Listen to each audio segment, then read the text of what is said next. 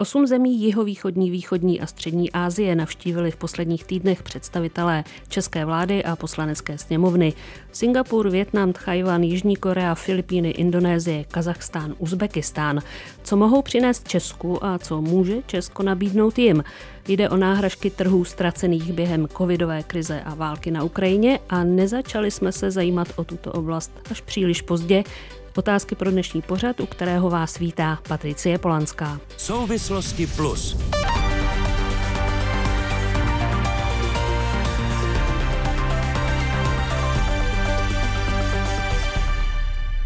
Mými dnešními hosty jsou Radek Špicár, viceprezident Svazu průmyslu a dopravy. Dobrý den. Dobrý den. Alice Resková, analytička Asociace pro mezinárodní otázky. I vám přeji dobrý den. Dobrý den. A ve studiu je s námi také Miroslav Nožina z Ústavu mezinárodních vztahů. Dobrý den i vám. Dobrý den. Na úvod eh, si poslechněme premiéra Petra Fialu. Proč podle něj byla důležitá jeho desetidenní cesta po jiho a středoazijských zemích? My musíme rozvíjet nová strategická partnerství. Ta oblast východní Asie, zemí ASEAN a oblast střední Asie je z hlediska světového vývoje velmi zásadní do budoucna. A je to i alternativa k dodavatelským řetězcům, které máme z Číny, je to alternativa eh, k nerostným surovinám z Ruska, ale především jsou to neuvěřitelně se rozvíjející trhy, jsou to země s mladou populací, s velkým růstem a je důležité, aby tam Česká republika byla. Nejde to, to jsou země, kde to nejde bez politické podpory, bez otevření dveří ze strany politiky. Já jsem se ve všech těch zemích setkal eh, s velmi srdečným přijetím, s velkými podstami pro Českou republiku. Měl jsem jednání na nejvyšší úrovni prakticky všude a jenom to ukazuje jejich zájem o Českou republiku, ale právě proto je ta cesta důležitá. Tak to řekl premiér Petr Fiala v rozhovoru pro pořad Týden v politice České televize. Já začnu u vás, pane Špicere. Je to tak jednoduché? Hledáme náhražky trhů za Rusko, Čínu, já si myslím, že tohle by měla být eh, standardní forma ekonomické diplomacie v dobách eh, standardních i těch nestandardních, kdy je potřeba hledat nové trhy, které by nahradily nějaké trhy, o které přicházíme, nebo kde se podnikání pro naše exportéry stává čím dál tím komplikovanější. Takže tohle by se mělo dít zcela běžně, ale je pravda, že teď určitě význam takovýchto trhů stoupá i s tím, jak se skutečně eh, budou muset hledat alternativní trhy za Rusko, určitě a uvidíme, jestli v dohledné době i za Čínu. A z vašeho pohledu ze, ze všech těch navštívených zemí, která je pro české podnikatele nejzajímavější? V tomhle regionu je mnoho zajímavých zemí z mnoha důvodů. Jižní Korea určitě nesmírně zajímavá, ať už se to týká dostavby eh, nových jaderných zdrojů v České republice nebo mnoha technologií, ve kterých oni jsou špičkou, řekl bych, globálně kde je mnoho příležitostí třeba pro české technologické firmy. V regionu určitě je velmi zajímavý Větnam, který právě může některým firmám sloužit jako eh, určitá náhrada za eh, komplikovanou situaci eh, v Číně a tak dále. To znamená, opravdu je to pro nás nesmírně důležitý a zajímavý region. A když jsem se dívala, tak z většiny těch zemí více dovážíme, než bychom tam vyváželi. To znamená, nějak se tam etablovat je spíše bych na dlouhou trať, než by to řešilo teď aktuální problémy. To zcela jistě, to určitě není tak, že eh, kdybyste přišla, dejme tomu, o svůj biznis eh, ve Spojených státech, tak během 14 dnů ho přesunete eh, do Větnamu nebo, nebo do Jižní Koreje, to určitě ne. Tohle jsou země, kde všechno trvá dlouho, kde to není tak procesně orientované jako v tom západním světě, který známe. Tam opravdu velmi záleží v této části světa na osobních vazbách, to znamená, musí tam jezdit osobně, musí tam navazovat vztahy, abyste v těchto zemích mohla úspěšně podnikat. To znamená, ano, trvá to velmi dlouho. A náš problém také, který je opravdu velmi hluboký, řekl bych strukturální, pro mě možná problém číslo jedna české ekonomiky, eh, kterému eh, říkáme zkratkovitě problém levné ekonomiky, kromě jiného spočívá v tom, že my nemáme tolik finálních výrobků, eh, o kterých bychom mohli rozhodovat, kam je vyvážíme. Paní Resková, vlastně podobná otázka na vás. Jak rychle se dá etablovat na těchto trzích? Tak já souhlasím s tím, že to určitě není krátkodobý proces. Není to otázka 14 dnů a není to otázka velmi často ani jednoho roku. A je to teda právě krásně teďka vidět na tom, že všechny ty cesty, které teď vidíme, že, že se uskutečňují, tak je to určitá reakce a logický vývoj na to, co se děje v rámci regionu, na to, že řada firm třeba i má potřebu nějakým způsobem ten svůj dodavatelský řetězec přenastavit, vznikají z toho v rámci toho regionu nové příležitosti, vyplývá to z toho, co všechno jsme se o těch dodavatelských řetězcích naučili v rámci covidu. A dá se říct, že se tam jako ten systém do, trošičku přenastavuje a tím pádem tam ty nové příležitosti vznikají. A myslím si, že časově velmi záleží na odvětví, podle toho, kam vlastně míříme. A že to často trvá třeba dva až tři roky, než vlastně ta firma třeba je schopná se nějakým způsobem na tom trhu etablovat, vybudovat ty kontakty, jak tady už bylo řečeno, a začít tam fungovat, udělat ten nějaký první pilotní projekt. Pane Nožino, mají země jako Singapur, Větnam, Tchajvan, Filipíny něco společného? z našeho pohledu, tedy kromě těch rychle rozvíjejících se trhů, o kterých mluvil i premiér Fiala?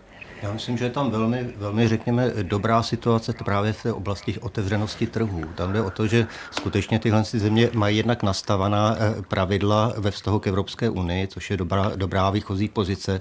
Druhá věc je skutečně, že oni se snaží i sami nacházet alternativy právě vůči těm velkým ekonomikám v sousedství. A to se netýká jenom Číny, ale týká se to například i Indie, právě v tom indickém regionu zejména. Takže tam skutečně vzniká jakýsi prostor, kde oni mají zájem alternovat vytvářet vlastně nové příležitosti ve směru právě na ty ostatní dodavatele, na ty ostatní regiony, které jsou schopné poskytnout tím nějaké základní vlastně materiální produkty. Mají české firmy v téhle oblasti na co navazovat, například na tradice československé? Nebo je to dnes už pasé? To je taková polozapomenutá otázka právě. My jsme skutečně tady do toho regionu kdysi vstupovali poměrně razantně a to i v dobách takzvané té první republiky, kdy máme velkou tradici v Malajzii, kdy máme velkou tradici v Indonésii. Potom v dobách teda socialistického Československa to pokračovalo, ale to partnerství bylo navázováno pochopitelně z politických důvodů s jinými zeměmi. To se týkalo Kambodže, Laosu, Větnamu a tak vlastně tady v tomhle regionu. A je tam fakt, že tam ta tradice určitá je a to povědomí té tradice tam také existuje ale přiznejme si, ta tradice, zejména v těch 90. letech, byla velmi překryta tou čínskou invazí produktů, kdy jsme nebyli schopni na ní navazovat, kdy, kdy se tam objevila taková mezera vlastně v těchto těch procesech a je třeba je oživit. Paní Resková má dnes v ekonomické diplomacii nebo vůbec v ekonomických vztazích eh, nějakou roli, nějaká historická tradice, návaznost? Já si myslím, že právě v tomto regionu ji má velmi, velmi důležitou roli, hraje tady ta návaznost a, a ta historická paměť tady je docela silná. A teď s každou zemí třeba máme ty vztahy jako individuální nějakým způsobem a je potřeba říct, že ono to teďka možná tak jako působí jako taková česká invaze do regionu, ale tam skutečně, jak bylo řečeno, máme na čem stavět a přestože jsou tam takové výkyvy, kdy třeba ty vztahy nejsou tak intenzivní, tak eh, vlastně je tam právě jakási paměť toho, že mezi těmi zeměmi třeba funguje jakési přátelství, ať už je to třeba dané tím, že tady máme nějaké menšiny v Čechách, ale nebo i tím, že prostě ty, ty vztahy eh, jsou nějakým způsobem dlouhodobě nastavené a eh, v těch zemích samozřejmě si to všichni velmi dobře pamatují a, a z toho i vyplývá určitá ta vřelost, kterou Češi jsou v, v tomto regionu vítaní. Pane Špicere, když si vezmu jako příklad jednu z cest, tedy v tomto případě ministra dopravy Martina Kupky z ODS do Singapuru a Jižní Koreje, tak on deklaroval zájem o spolupráci na moderních dopravních technologiích, vysokorychlostních tratích nebo kosmických aktivitách tak si říkám, v jaké pozici bychom byli. Nebude se třeba opakovat to, co s automobilovým průmyslem, kde jsme tedy hlavně výrobnou závislou na strategii matek zahraničních firm. Nebudeme opakovat stejnou chybu de facto? Nehrozí to? Chápu, kam míříte a je pravdou, že jednat někde o vysokorychlostních eh, vlacích, když nejsme schopni eh, tady vybudovat vysokorychlostní železnice a všechny Přesně ty tak. strategické koridory eh, tak nějak prapodivně obchází Českou republiku, je skutečně poměrně ambiciozní, nicméně já doufám, že i v tomhle jednou ten pomyslný vlak doženeme a že i přes Českou republiku budou tyhle transevropské koridory s vysokorychlostními vlaky jezdit. Pokud ne, tak by to byla skutečně skutečně obrovská katastrofa. A co se týká toho air and space průmyslu, tak tam určitě máme co nabídnout. On netvoří 20% českého HDP, to je jasné, ale máme tady fantastické firmy, které dodávají ať už Boeingu, evropskému kosmickému průmyslu, nejrůznější velmi sofistikované součásti třeba evropských raket Ariane a tak dále. To znamená, ano, nejsme Německo, nemáme jich tolik, ale na to, jak jsme velikou ekonomikou, tak eh, tady několik špičkových hráčů opravdu máme a myslím si, že i tohle by pro eh, například eh, Jižní Korejce v souvislosti s naším členstvím v Evropské unii, to znamená s možností využít Českou republiku jako jakéhosi předpolí pro další expanzi do Evropské unie, mohlo být zajímavé. Hmm. Paní Resková, jak ochotně se, řekněme, technologicky vyspělejší státy této oblasti dělí o své technologie? Tak já myslím, že žádná země se jako úplně nezdílí ty svoje technologie nějak jako slepě. A já si myslím, že každá země tady v tom regionu má své určité potřeby. To znamená, že vyhledává partnery pro spolupráci a pro nějaké rozvíjení těch svých vlastních odvětví. A Samozřejmě úplně tento region nedoprovází dobrá pověst v tom, že se všichni bojí, aby teda nějakým způsobem nebylo skopírováno, něco se nestalo, ta daná firma třeba česká nepřišla o to svoje know-how. Já si ale myslím, že tady ta doba už je jako částečně pryč. Samozřejmě najdeme tam individuální země, v kterých třeba eh, jakoby ta situace do dneška platí, ale ty se z velké většiny se to jako netýká těch, které teďka právě navštívili naši politici a je možné prostě tam uh, tyto technologie bezpečně vyvést a ten transfer tam udělat tak, aby ta česká firma o to know-how nepřišla a naopak ještě dokázala třeba stavět na tom know-how, které v těch zemích je, jo, aby to bylo, bylo skutečné partnerství a nebylo to teda jenom jednostrané. A vy nevidíte to v riziku jako že vlastně bychom se mohli opět stát nějakou průmyslovou základnou nebo výrobnou přes všechny samozřejmě debaty o například o ceně práce a podobně, ale tentokrát pro azijské státy? A já si nemyslím, že tady ten trend nám hrozí, protože pokud eh, azijská společnost tady z toho regionu hledá skutečně jako výrobu výhodnou, tak se vůbec nedívá na Českou republiku. Dneska ty firmy, pokud chtějí třeba v, si v České republice užít nějaký provoz, tak se to třeba a, velmi často týká určité customizace, určité individualizace třeba jejich výrobků pro ten západní trh, nebo tady vyrábí vzorky, prostě je pro ně nevýhodné už e, v Čechách si stavit něco, co by třeba čerpalo z levné pracovní síly, ale naopak to třeba čerpá z toho e, technologického know-how, které tady máme. Je to velmi často výroba, která je naopak nenáročná na lidskou pracovní sílu. Spíše využívá toho jako umístění České republiky, té struktury těch dodavatelských řetězců, které tady máme. Takže toho bych se vůbec nebála. Pane Nožino, když přijede do těchto států zástupce České republiky, tak přes nějaké historické spojení je důležité, že jsme součástí Evropské unie, jak o tom mluvil eh, pan Špicar, tedy že můžeme být jistým nástupním prostorem nebo uh, už to mají vyřešeno jinak a dříve? Já bych řekl, že ekonomické diplomaci, vlastně tam jsou dva výrazné impakty, že to je ta Evropská unie skutečně má v regionu jihovýchodní Asie, teda, kterou já se zabývám, že má velmi slušnou solidní pověst a od toho se dá odvíjet. Eh, druhá, v té ekonomické diplomaci existuje jeden, jeden faktor a to je takového státního zastřešení. Pocit, že je něco zastřešeno státem. Proto velmi oceňuji právě ty spanělé jízdy že pana premiéra Fialy a pana ministra Kupky, protože ono skutečně to dává pocit takové oficiality a dává to pocit jistotu i těm partnerům, kteří třeba tu Českou Českou republiku tolik neznají. Eh, takže tam to vytváří skutečně prostor na to, aby se speciálně ty větší zakázky rozvíjely.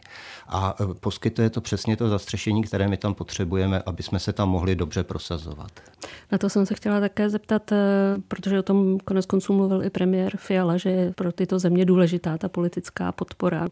Tak jaké jsou vaše praktické zkušenosti? Co byste řekli zájemci o podnikání na těchto trzích? Jak podnikat v jeho východní Ázii? Já budu mluvit trošku z osobní zkušenosti v tomhle tom vlastně tam skutečně ten osobní kontakt je nesmírně důležitý. Je důležitá právě přímá komunikace, protože ten partner velmi často nevychází při tom jednání ani z nějakých konkrétních čísel nabídky, ale vychází opravdu z toho, řekněme, z pocitu toho kontaktu. Ta komunikace musí končit v nějakém takovém vintovin, jak se říká vlastně, že výsledku. To znamená, oba ty partneři by měli mít pocit, že získávají.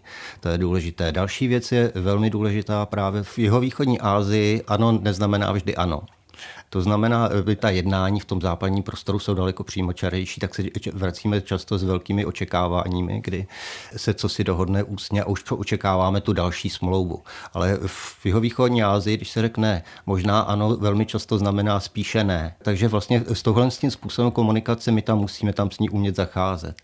Musíme vědět, na koho se obrátit, musíme vědět, jakým způsobem vlastně ten svůj vlastní zájem komerční tam prosazovat, protože ne vždycky tou hlavní hybnou silou jsou ty konkrétní orgány, ty, ty konkrétní instituce, které jsou tím třeba pověřené. Takže tady to, v tomhle tom se orientovat, myslím, pro nás bude i do budoucna značně složité. Pane Špicere, když eh, na jednu stranu dáme politické cesty a na druhou stranu opravdový zájem podnikatelů, tak eh, daří se eh, například nějaké námluvy fázi i při vědomí všech těchto složitostí vyjednávání? Daří, ale je to opravdu běh na velmi dlouhou tráť a trošku problém českého exportu spočívá v tom, že přes 80 procenty je orientován na Evropskou unii. To souvisí s tím, o čem jsem hovořil před chvílí, s tím problémem levné ekonomiky, s tím, že nemáme vlastní globálně atraktivní značky, nemáme tolik finálních výrobků, jsme spíše subdodavatele a to subdodavatele západoevropských finalistů. No, to znamená, my jsme sice exportní velmoc, ale ta přidaná hodnota toho exportu spočívá spíše v těch subdodávkách těm německým finalistům, kteří potom třeba tu svoji ledničku, do které my dodáme motor a chladič, eh, vyváží do celého světa, včetně jeho východní Asie. Nicméně za těch posledních 30 let už je tady mnoho finálních výrobců, kteří tenhle handicap dohání a kteří nachází nejenom odvahu, ale také dostatek peněz na to, aby mohli expandovat na ty takzvané třetí trhy mimo Evropskou unii. Ono totiž kromě jiného je to nesmírně finančně náročné. Protože když tam eh, prodáváte, tak kvůli tomu tlaku na deglobalizaci a zvýšenou lokalizaci, to kromě jiného znamená, že jste také nuceni nejenom tady něco vyrobit v České republice a vyvést to, ale jste čím dál tím více tlačeni k tomu, abyste vyráběli v té třetí zemi, abyste tam měla prodejní síť, servisní síť a tak dále a to opravdu si mohou jí dovolit jenom ty nejúspěšnější a nejbohatší. A ti to, řekl bych, v tuhle chvíli zkouší spíše na západě, i třeba kvůli těm geopolitickým rizikům, které si biznis teď začíná uvědomovat mnohem více po válce na Ukrajině, nežli v minulosti. To znamená, jejich cílovou destinací jsou třeba Spojené státy, než jihovýchodní Asie, kde to zaprvé je opravdu mnohem dál. Jazykově, kulturně je nám to mnohem vzdálenější a to prostředí tam opravdu není vůbec jednoduché. Když jsem se dívala na ty země, tak eh, v naprosté většině jsem našla jako hlavní obchodní partnery Čínu, Japonsko, Spojené státy. Netvrdím, že se někdy staneme eh, hlavními obchodními partnery, to asi opravdu nejde. Ale moje otázka směřuje spíš k tomu, jak obsazené ty trhy jsou, paní Resková, jak složité vlastně by bylo proniknout eh, na ně v nějaké větší míře. Já si myslím, že každá firma česká si tam musí najít jakoby nějaký svůj niž, na kterém je poptávka z té druhé strany. Takže nelze prostě si říct, hm, tak třeba tady eh, daří se mi vyvážet eh, můj produkt do Větnamu, tak eh, mám třeba nějaký software, který se mi tam podařilo vyvízt, tak stejným způsobem to zabere i na Filipínách nebo na Tajvanu, protože třeba si myslím, že tam zrovna není žádná konkurence. Takže takhle se obávám, že úplně jednoduché to není, že je hodně dobré třeba monitorovat to, jakým způsobem oni, ona řada těch zemí má různé jako vládní programy, v rámci kterých vlastně upozorňuje, jaké oblasti, jaká odvětví je zajímají, v kterých vlastně odvětvích jsou připraveni na nějaké dodávky ze zahraničí. A to si myslím, že je eh, dobré sledovat a zkoušet toho nějakým způsobem eh, využít, protože tady v těch oblastech eh, potom skutečně ta firma může najít třeba dobrého partnera, s kterým může uspět na tom trhu, protože samozřejmě ty trhy jsou velmi konkurenční a nelze vyvést jako úplně cokoliv. A souhlasím s tím, že jak tady bylo vlastně několikrát řečeno, že Česká republika vlastně těch značek nebo těch firm, které mají tu sílu vývozní tam uspět, že jich není zase tolik, ale myslím si, že jeho východní Azie je země malých a středně velkých firm a je tam pro ně možnost uspět, že nemusí to být vyloženě obrovský gigant a právě díky těmto ekonomickým misím, které se teď uskutečňují, tak právě tyto třeba menší firmy mají možnost ten proces trošku zrychlit, aniž by do toho museli investovat ty enormní prostředky, které většinou do toho investují ty větší a už nějakým způsobem etablované firmy. Jo? Že firmy, která je třeba má nějaký software zajímavý, který třeba se dobře může uplatnit na Tajvanu, v Koreji, v Japonsku, tak právě tyto cesty mohou pomoci, aby ten proces netrval tak dlouho a aby si ten trh mohla takzvaně ošahat, aniž by předtím musela ty obrovské prostředky investovat. Posloucháte Souvislosti Plus, diskuzi, která vnáší do problémů jasno. Poslechněte si je také na webu plus.rozhlas.cz, v aplikaci Můj rozhlas a v dalších podcastových aplikacích. Azie, použijeme to teď eh, všeobecně, hraje na mezinárodním poli čím dál větší roli ekonomickou, ale i politickou. Tak eh, z vašeho pohledu, jak Evropa a potažmo i Česko na tento posun reaguje? Eh, zareagovalo včas? Pan Nužina ta reakce je už delší dobu spožděná. To je bohužel pravda v tom celkovém rozměru, protože skutečně v tom azijsko-pacifickém regionu, že, který dnes se dostává do popředí toho globálního ekonomického vývoje, tak jsme se trošku spozdili.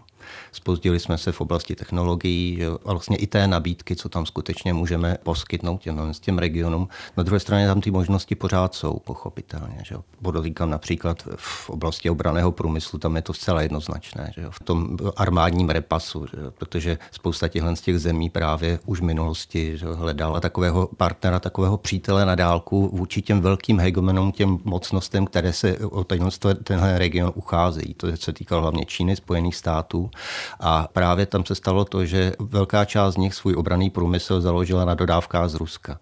A to se dneska mění že v tomhle tom prostoru že a oni se snaží modernizovat, snaží se vlastně vytvářet nové ozbrojené síly a snaží se vlastně jakoby repasovat tu, tu starou ruskou techniku, která tam zůstává. A tady jsou prostory třeba opravdu pro ten český obraný průmysl velmi, velmi dobré.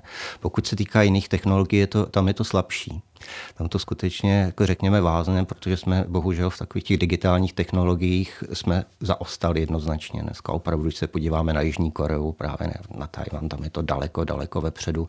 A e, zaostali jsme v takových těch konzumních vlastně technologiích, konzumních výrobcích pro širší obyvatelstvo. Takže my se tam snažíme neustále vlastně prosazovat s velmi úzkým vlastně sortimentem zboží. Teď se to možná bude měnit v souvislosti třeba s automobilkou, že právě ve Větnamu, kde se snažíte prosadit Škodovka a tak dále. Ale pořád je to v tomhle tom ohledu velmi slabé. A máme pořád problém s tím se zaměřit na azijského středního konzumenta. Tam vám stoupá eh, velmi počet příslušníků střední třídy, kteří mají kupní sílu, kteří jsou schopni nakupovat a jsou schopni nakupovat opravdu skutečně slušné výrobky. A my pořád tady to neumíme vlastně tuhle tu třídu oslovit. Paní Resková, váš názor? Já to možná jenom rozvedu, to, co tady teďka bylo řečeno, protože vlastně z toho pohledu, jak jsme maličko zaspali s tou eh, střední třídou v Azii, tak to je prostě velká pravda. My neumíme tam ten marketing dělat, o to je do určité míry i o tom, mm, jako rozumět tom e-commerce prostoru, který v těchto zemích je.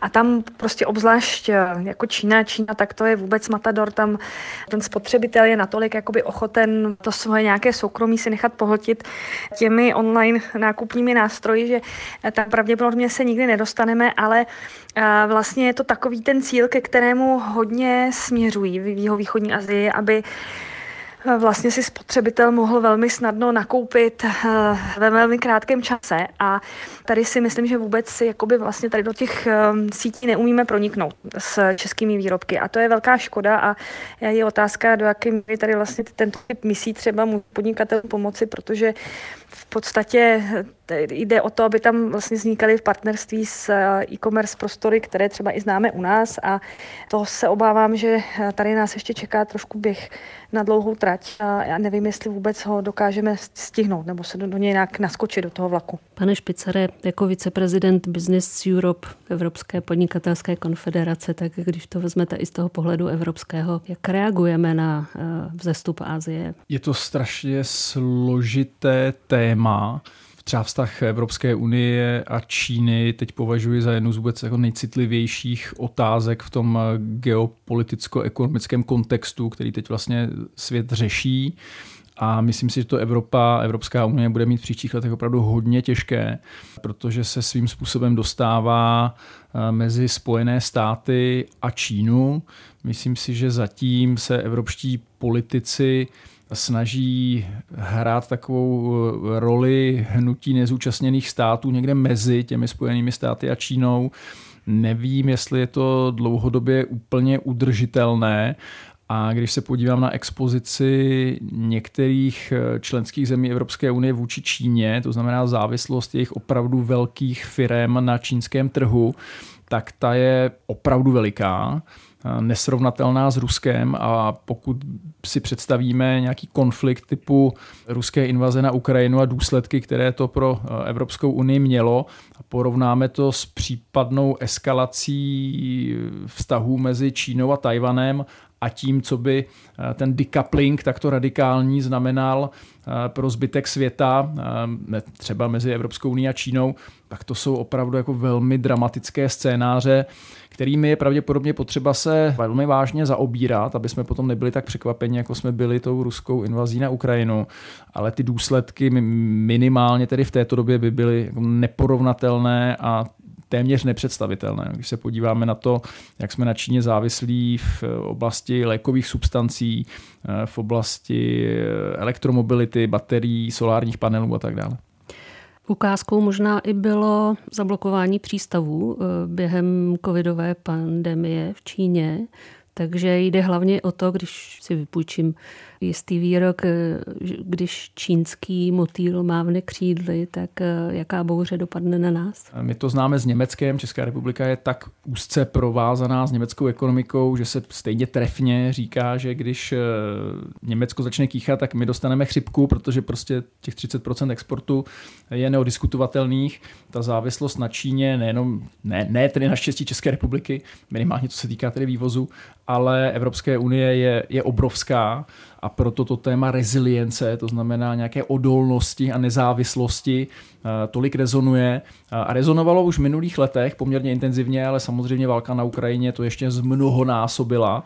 A tohle si opravdu myslím, že je pro Evropskou unii do budoucna jeden z hlavních úkolů. Být více rezilientní, to znamená více odolný vůči možným krizím, které by postihly ať už celé oblasti nebo státy, na kterých jsme tolik závislí. Mimochodem v našem vysílání mluvila ekonomka a bývalá zástupkyně České republiky ve Světové bance Jana Matesová právě o tom, že i na jarním zasedání Mezinárodního měnového fondu a Světové banky se mluvilo o jistém nebezpečí fragmentace, respektive nebezpečí, které pro podnikatele představuje vývoj v neúplně zpřátelených zemích, když to tak řeknu, poslechněme si ji.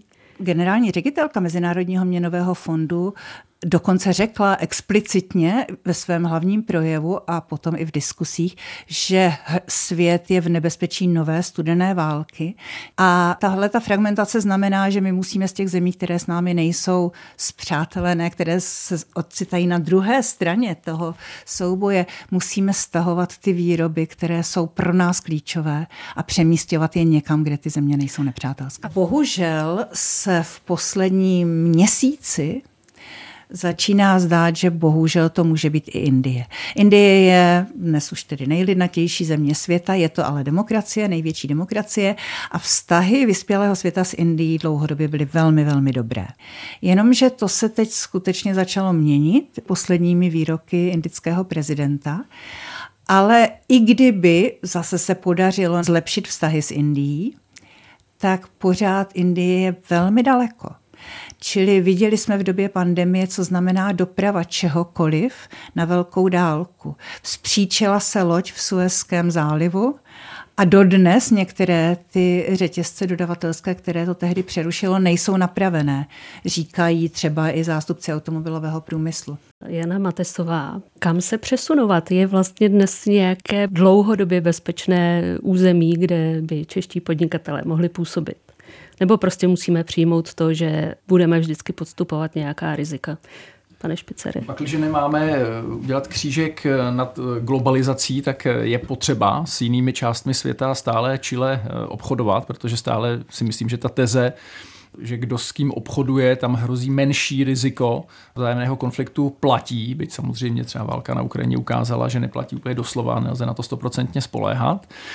Nicméně ta tendence v mezinárodních vztazích, eh, která začíná už eh, hrát i důležitou roli v uvažování jednotlivých firm, a toho globálního biznisu je ta, že ta geopolitická rizika je potřeba brát opravdu mnohem vážněji, nežli v minulosti a že tedy je opravdu potřeba nejenom počítat, ale také dobře vyhodnocovat ta politická a bezpečnostní rizika při volbě těch trhů, na kterých bude firma aktivní.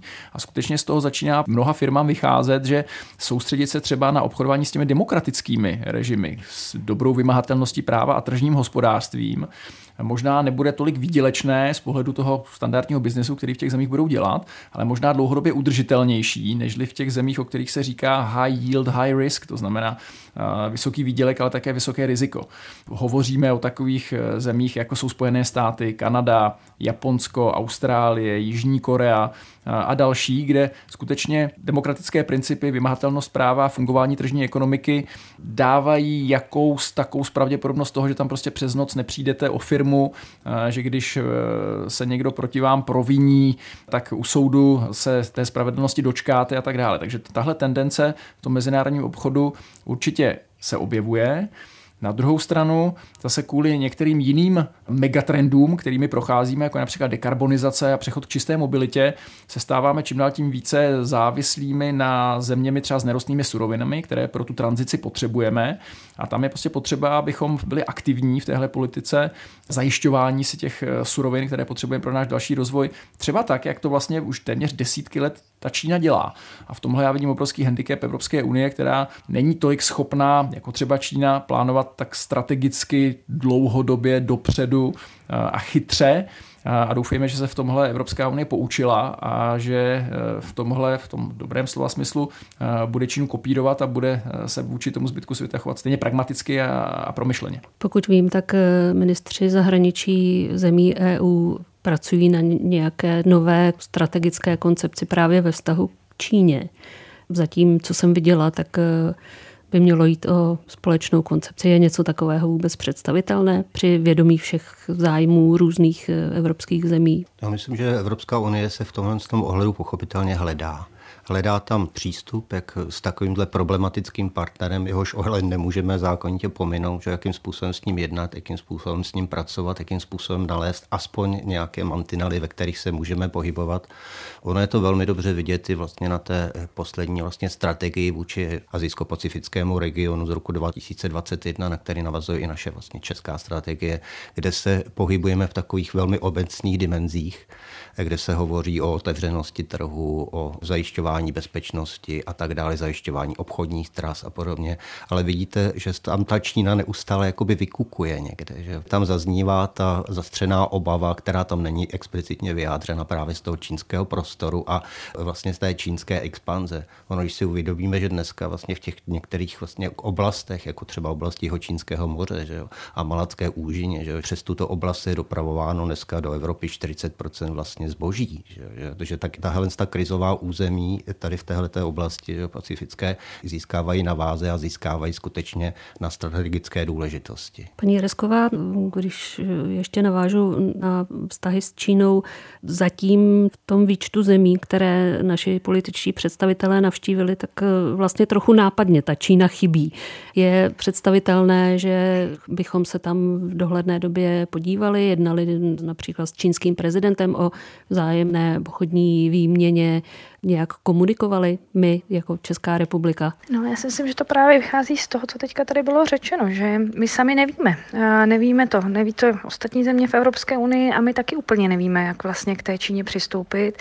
Je tady taky, se pracuje v Čechách na nové strategii vůči Číně, jakým způsobem s ní komunikovat, jak to znovu a lépe jinak nastavit, protože tady země ve střední Evropě měly možnost si vlastně vyzkoušet ten vztah s Čínou, udělat chyby a teď jsme nějaké fázi, kdybychom se z nich třeba měli poučit a zkusit to nastavit jinak. A ten proces samozřejmě není, není vůbec jednoduchý. Je otázka, na čem vlastně i spolupracovat s Čínou, v jakých oblastech, i v kontextu toho, že se tedy snažíme o to vybudovat strategická partnerství s jinými zeměmi, protože pokud jsme se tady třeba bavili, že Česká republika má silné firmy v oblasti leteckého a kosmického průmyslu, tak eh, pokud ty firmy třeba spolupracují s Japonskem tak už a Koreou, tak už zase nemůžou spolupracovat s Čínou.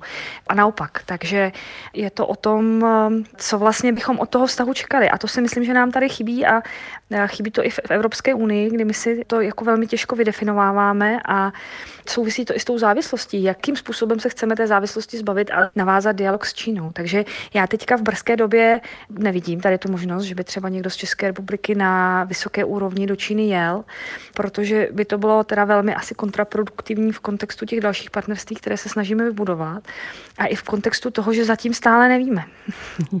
Mají jasno, jakou politiku vůči Číně alespoň čeští podnikatelé, pane Špicere? Já si myslím, že ano a možná vás to překvapí, ale my jsme eh, při takové té eh, renesanci česko-čínských vztahů, když jsme viděli ty její první výsledky, byli poměrně kritičtí. Říkali jsme, tak takhle asi se k tomu cíli úplně nedobereme. Já jsem tenkrát říkal, víte, moje zkušenost a myslím, že je zobecnitelná i v, do oblasti mezinárodních vztahů je taková, že ty velké země nemají úplně v lásce ty malé, které jim prostě lichotí a nabízí jim všechno, nic za to nežádají, jsou vůči nim prostě devotní. To je stejné jako, a muži mi možná dej za pravdu, když jsou prostě na baru a tam přijde ta nejhezčí dívka, tak ten nejspolehlivější způsob, jak ztratit její možný zájem o toho muže je ten, že se okamžitě můžete přetrhnout, běžíte k ní, snažíte se jí vlísat do její přízně, protože pak má pocit, že nemáte žádnou hodnotu, prostě, že nemáte co nabídnout a ten, kdo si počká, ten většinou eh, potom vítězí. Takže ta naše příliš přílišná devotnost vůči Číně byla podle mě jako obrovskou chybou. Takových zemí si prostě ty velmoci nemůžou vážit, si myslím, což se také do značné míry ukázalo ta nestabilita zahraniční politiky je další problém, se kterým prostě všichni naši partneři bojují, protože nikdy nevíte, jestli když vás pět let eh, česká zahraniční politika adoruje, jestli to vydrží dalších pět let, nebo se to skutečně o 180 stupňů změní. No a biznis v tomhle má poměrně jasno. My chceme partnerství, to znamená vytvářet synergie, situace win-win, kdy my něco získáváme, něco také dáváme tomu našemu partnerovi, protože víme, že jenom tohle jsou dlouhodobě udržitelné vztahy. Když je to jenom jenom pro jednu stranu výhodné, a to, to se obávám, že byl trošku výsledek té naší ofenzívy tenkrát, tak to nikdy nemá dlouhého trvání. Prostě potřebujete dvě strany spokojené, aby ten svazek eh, trval dlouho. A to, co chci říct na závěr, je to, že jsme také už v té době upozorňovali, že představa, že Česká republika si vybuduje nějaké nadstandardní nebo super kvalitní vztahy s takovou zemí, jako je Čína, byla, myslím, od začátku postavená na neúplně racionálních předpokladech a říkali jsme, že naše vztahy s Čínou by se měly budovat na úrovni Evropské unie. To znamená, my musíme ohlídat, aby naše národní zájmy, které je nutné prosazovat a je to naprosto legitimní, byly promítnuté do pozice Evropské unie vůči Číně, ale potom opravdu jednat EU-Čína, protože tam máme jakous takovou pravděpodobnost, že ta druhá strana bude poslouchat. Když budeme něco chtít, tak nám vyjde vstříc, ale představa, že se to stane mezi 10 milionovou zemí a Čínou, kde 10 milionů má středně velké město, to si myslím, že bylo od začátku poměrně naivní. A paní Resková o tom už částečně mluvila, to znamená, že řada těch eh, zemí, o které se dnes ucházíme, dejme tomu, eh, tak mají s Čínou konfliktní vztahy. O Tchajvanu asi nemusíme mluvit, ale i Filipíny například, nebo Indonésie a podobně. Tak eh, Musíme si podle vás skutečně vybrat? To znamená, že když budeme investovat například v těchto zemích, tak už to nepůjde prostě v Číně. Je to tak ložené, pane Špicere? Já si myslím, že do značné míry ano. A už jsem se to snažil naznačit eh, v té své předchozí odpovědi, že prostě před eh, Evropskou unii a před firmami českými, západoevropskými, prostě může být poměrně brzy rozhodnutí, zdali budete obchodovat se Spojenými státy nebo s Čínou. No, tak to hmm. prostě je. Pro biznis tohle bude nesmírně těžké, protože takhle biznis neuvažuje.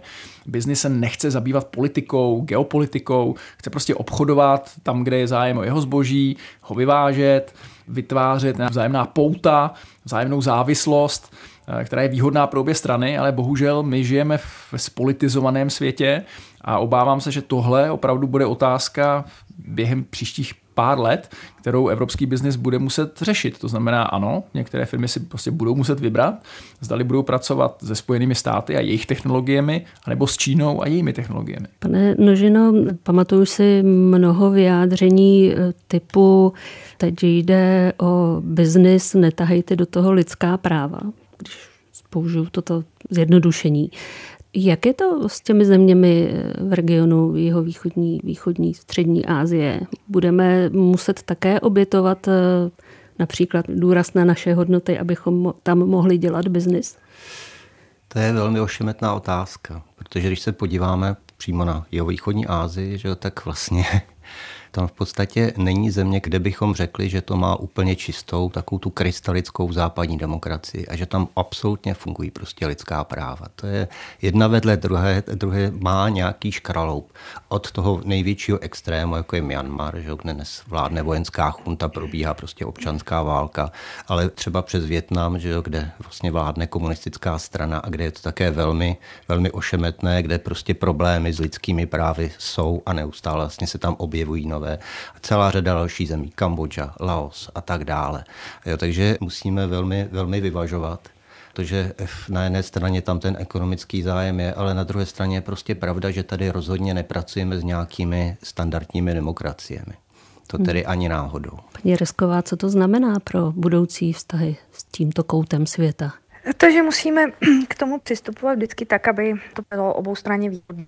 A musíme v podstatě k tomu přistupovat pragmaticky, protože i ty země, kde ten režim není v těch formátech, v kterých jsme zvyklí, tak to musíme umět velmi dobře číst a musí to vlastně celé dávat smysl, jinak se velmi snadno stáváme obětí jakési nějaké manipulace, z které potom vlastně nevzejde jako nic, nic praktického ani pro jednu z těch stran. Ale na druhou stranu, já třeba, když dneska se bavíme teda o tom regionu východní a jihovýchodní Azie, tak v zemích, jako je Jižní Korea, Japonsko, Tajván, tak eh, ty se v podstatě nacházejí jakoby v tom geopolitickém uskupení, které do určité míry asi jakoby bude akceptovatelné, to je možná takové jako příliš silné slovo, ale pokud se tady prostě, jak bylo řečeno, bavíme o nějakých blocích, kdy si ty podnikatelé budou muset vybrat, tak eh, tady v případě těch zemí se asi jako úplně nemus, jako nevybírají, že tam je prostě funguje nějaká kultura práva, se tam prostě vymáhat um, právo a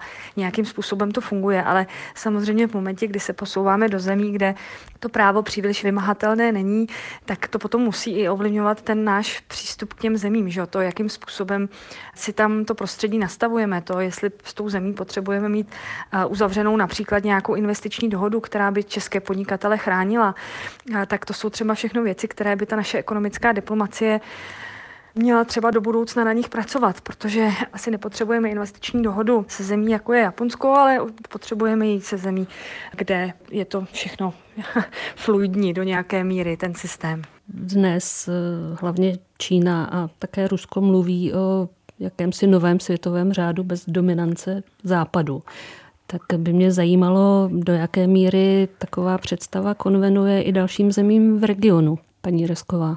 Ale tak samozřejmě v rámci regionu se můžeme bavit o tom, že určitý status regionální mocnosti má Indonésie, Indie, řada zemí jako svým způsobem vystrkuje růžky a snaží se tu Čínu určitým způsobem balancovat, ale balancovat Čínu v podstatě v rámci regionu je téměř nemožné. Je to velmi náročný úkol, proto spíš je v rámci regionu jako vidět to určité regionální uskupování a ten důraz na ten region. Proto tam máme všechny možné různé uskupení, v rámci kterých vlastně ty země se snaží spolupracovat a, a vytvářet nějaká partnerství, tak aby se vzájemně jakoby balancovali a vlastně si jako nemuseli úplně vybrat a já si myslím, že to je takové specifikum těch zemí vlastně v východní Azii, že si vlastně nechtějí úplně vybrat, že vlastně velmi rádi to hrají na více strán. Pan Nožina chtěl reagovat? Paní kolegyně to řekla velmi výstižně. Oni opravdu na jedné straně jsou velmi přitahováni tím čínským že hospodářským boomem i tím, že ta Čína dokáže eh, vlastně své eh, produkty dodat velmi servisně. No, když se podíváme třeba v poslední době na výstavbu železnice právě přes Laos, tak to je gigantická záležitost, kterou teda opravdu udělali brilantně. To je železnice, kde 20% vlastně její trati vede po pilotech, po mostech. Že jo? Takže oni protáhli prostě opravdu přes výstup Himaláje, prostě protáhli železnici, která je velmi kvalitní, ale výsledek je zároveň zadlužení Laosu velmi vysoké, protože Čína si sfinancovala svoji část, Laos si sfinancoval svoji část, ale neměl na to, tak si půjčil od čínských bank. Takže ono tohle to tam opravdu hraje ta přitažlivost toho, že oni dokážou věci udělat na zelené trávě. Ale na druhé straně panuje opravdu velká obava z toho, že to ta Čína tradičně, která tam tradičně expanzuje, tam, tam jsou velmi silné čínské komunity, že, které vlastně obchodnické, které dneska začínají spolupracovat právě s pevninskou Čínou, což nebývalo. Že? Takže tady ten svazek, vlastně, že to ovládnutí bude rychle a bude velmi, řekněme, takové jako silné v tomhle tom, a to se potom bude přenášet i do té politické sféry a mocenské sféry. Takže tam právě tahle obava panuje a snaží se hledat ty země alternativu. Bohužel už je vidět, že, že ty alternativy se opravdu hledají těžko. Já jsem mluvil o Laosu, ale to je třeba případ Kambodže z posledních let, která skutečně se dostává do velmi silné závislosti.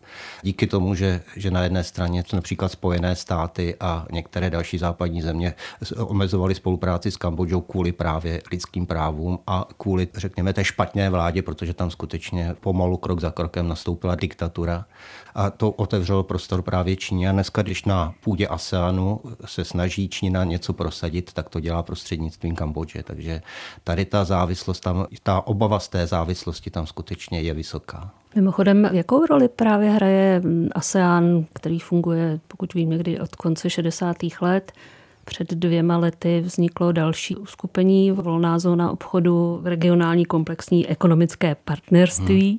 To je 15 zemí, přes 2 miliardy lidí, odhaduje se zhruba třetina světového HDP. Tak eh, jak se dá s těmito institucionalizovanými obchodními vztahy v rámci toho regionu pracovat pro nás jako Česko nebo potažmo Evropskou unii nebo Evropu? Já myslím, že ten ASEAN jako takový je docela dobrá platforma tady v tomhle tom ohledu, protože on skutečně vystupuje v řadě ohledů, podotýkám ne úplně jakoby Evropská unie. Je to trošku jinak jakoby nastavené. Je to daleko volnější združení, to v každém případě. Je to združení, které je komplexní, to znamená, ono, jeho záměrem je navazovat mezistátní spolupráci.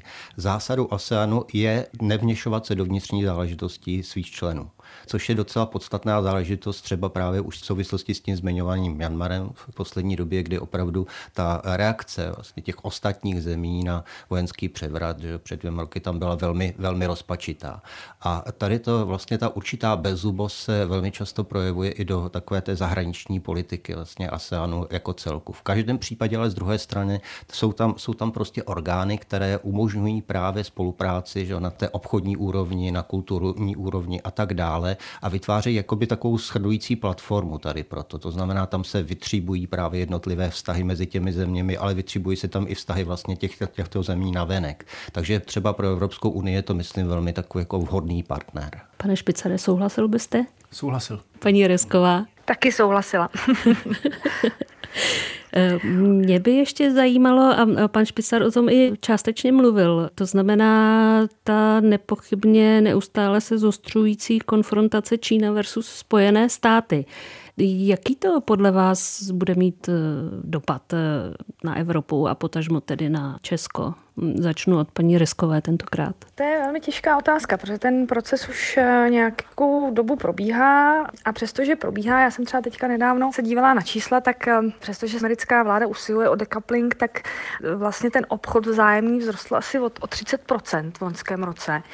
Zároveň neustále jakoby se zvětšuje objem investic a teď jsem i četla v nějaké zprávě, kterou připravila americká obchodní komora v Číně, že vůbec firmy neuvažují o tom americké, že by z Číny odcházely. Takže je to spíš jako takový decoupling v úvozovkách, jestli jako On se to děje třeba v některých jako konkrétních odvětví, kdy třeba teda skutečně ty firmy jsou na, na těch zakázaných listech a částečně se třeba tam produkce nějaká se to posouvá do jiných zemí.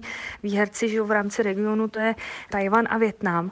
Takže já bych asi možná i zpočátku trošičku spochybnila to, jako jakým způsobem ten dekaplik probíhá, protože zatím čísla ukazují vůbec za ten rok 2022 jako obrovský boom, obrovské oživení obchodních vztahů mezi Amerikou a Čínou. Ale samozřejmě je tam jakoby dlouhodobě nastavený nějaký trend, který by měl vést k tomu, aby ty dvě země se osamostatnily. A e, já si myslím, že pro Evropu je to taková hezká příležitost pozorovat, jakým způsobem teda to Spojené státy dělají, zda to dělají dobře nebo to nedělají dobře a zda je, my je chceme následovat a jakým způsobem teda my dosáhneme té své vlastní rezilience, té své vlastní samostatnosti, protože dřív či později se e, do toho nějakým způsobem budeme muset pustit, protože, jak už tady bylo mnohokrát řečeno, v momentě, kdy se cokoliv stane, tak e, ta naše závislost v některých odvětvích je opravdu už eh, jako neakceptovatelná. My už ji pozorujeme nyní, vlastně už, už nyní ty dopady jsou. Pořád ještě třeba po covidu ty, ty řetězce nejsou vůbec jako obnovené, nefunguje to. A, takže čím se do toho jakoby po nějakých malých krocích asi pustíme, tak tím lépe pro nás, protože zase, jak tady bylo řečeno, ono to netrvá 14 dní, ono to všechno trvá rok, dva, tři. A začít to vlastně řešit v momentě, kdy už máme problém na stole, tak to je zase, zase pozdě. Když zase použiji jistou nadsázku, i tady se tedy ukazuje, že e, politika, politická prohlášení jsou jedna věc a biznis druhá. A možná, že do značné míry e, ten rozhodující faktor bude, jestli dojde nebo nedojde k nějakému konfliktu, ať už okolo Tajvanu nebo v jeho čínském moři? Je, je to, eh, čeká se vlastně jenom na to, jak dopadnou tyto dvě asi nejviditelnější konfliktní oblasti? No, Aniž bychom si to já, přáli, já, samozřejmě. Já vím, kam tím míříte. My, my jako lidi, my potřebujeme léčbu šokem vždycky. My prostě potřebujeme, aby se něco stalo, abychom jako ty kontexty pochopili, ale myslím si, že už dneska jako vlastně máme dost těch zkušeností. Vidíme to právě na Rusku, vidíme to na tom, co se dělo během covidu. Takže pokud jako se nepoučíme, no tak nám v obzovkách není možno pomoci, jo? že pokud opravdu čekáme na to, až se třeba v rámci toho regionu něco stane a pak teprve teda začneme třeba řešit ty závislosti, které máme ve farmaceutickém průmyslu, no, tak eh, to nám teda budí v pomoženo v budoucnu. Pane Špicere. No, já bych úplně nepřeceňoval to, že roste objem vzájemného obchodu, to, že prostě o 30% vzroste vývoz plastových hraček z Číny do Ameriky, jako neznamená, že ta země se nepřipravuje na nějaký střed eh, s Čínou. Když se ale podíváte trošku jako do střev těch čísel a podíváte se na ty strategické odvětví, na ty opravdu jako věci, kde se rozhoduje o tom, jestli jste konkurenceschopná, soběstačná nebo ne, jako jsou ty super výkonné čipy například, nebo vojenské technologie a tak dále, tak tam už vidíte, jako, že si to Amerika hlídá opravdu velmi intenzivně, telekomunikace například a, a podobně. Inflation Reduction Act je toho úplně jasným důkazem a tady prostě Evropa se musí probudit a musí pochopit, co se chystá a nějakou roli pro sebe v tom zvolit. A já si myslím, že to pro nás vlastně skýtá i mnoho příležitostí. Úplně typický příklad eh, je, že pokud si budeme muset volit eh, země, budeme muset každopádně, odkud eh, budeme získávat strategické kovy, vzácné kovy, nikl, kobalt, měď, tak nesmíme zapomínat na to, že na území Evropské unie jsou obrovská naleziště eh, těchto kovů. Skandinávie, Španělsko. Eh, je jasné, že nebudeme těžit eh, s využitím těch starých technologií na bázi kyanidu, například skutečně velmi zatěžující životní prostředí, ale máme tady skvělé inovace. Jedna skvělá kolínská firma, kterou nebudeme jmenovat, má naprosto unikátní technologii těžby vzácných kovů, Eh, s využitím eh, recyklovatelného, biologicky odbouratelného glicínu, což je opravdu jako přelomová technologie v globálním měřítku která si myslím může třeba přinést eh, těžbu zpátky do Evropy, protože budeme schopni těžit ty kovy, které potřebujeme pro dekarbonizaci a čistou mobilitu na území Evropské unie a to šetrně. Takže je to tahle deglobalizace, eh, která souvisí s těmi možnými konflikty mezi těmi velmocemi, může být pro Evropu, eh, budeme-li to hrát chytře a správně, nejenom jako Evropa, ale třeba jako Česká republika a její firmy, vlastně nakonec je poměrně zajímavou příležitostí. Tak doufejme, že to budeme hrát chytře a správně. Já moc děkuji hostům za účast v dnešní diskuzi. Byla to Alice Resková, analytička Asociace pro mezinárodní otázky. Děkuji a nashledanou. Děkuji, nashledanou. Ve studiu se mnou byli i Radek Špicár, viceprezident Svazu průmyslu a dopravy. I vám děkuji a nashledanou. Nemáte zač naslyšenou. A Miroslav Nožina z Ústavu mezinárodních vztahů. Děkuji, nashledanou někdy Já příště. Děkuji za pozvání a nashledanou. Od mikrofonu se loučí Patricie Polanská a přeji vám příjemný poslech dalších pořadů Českého rozhlasu Plus.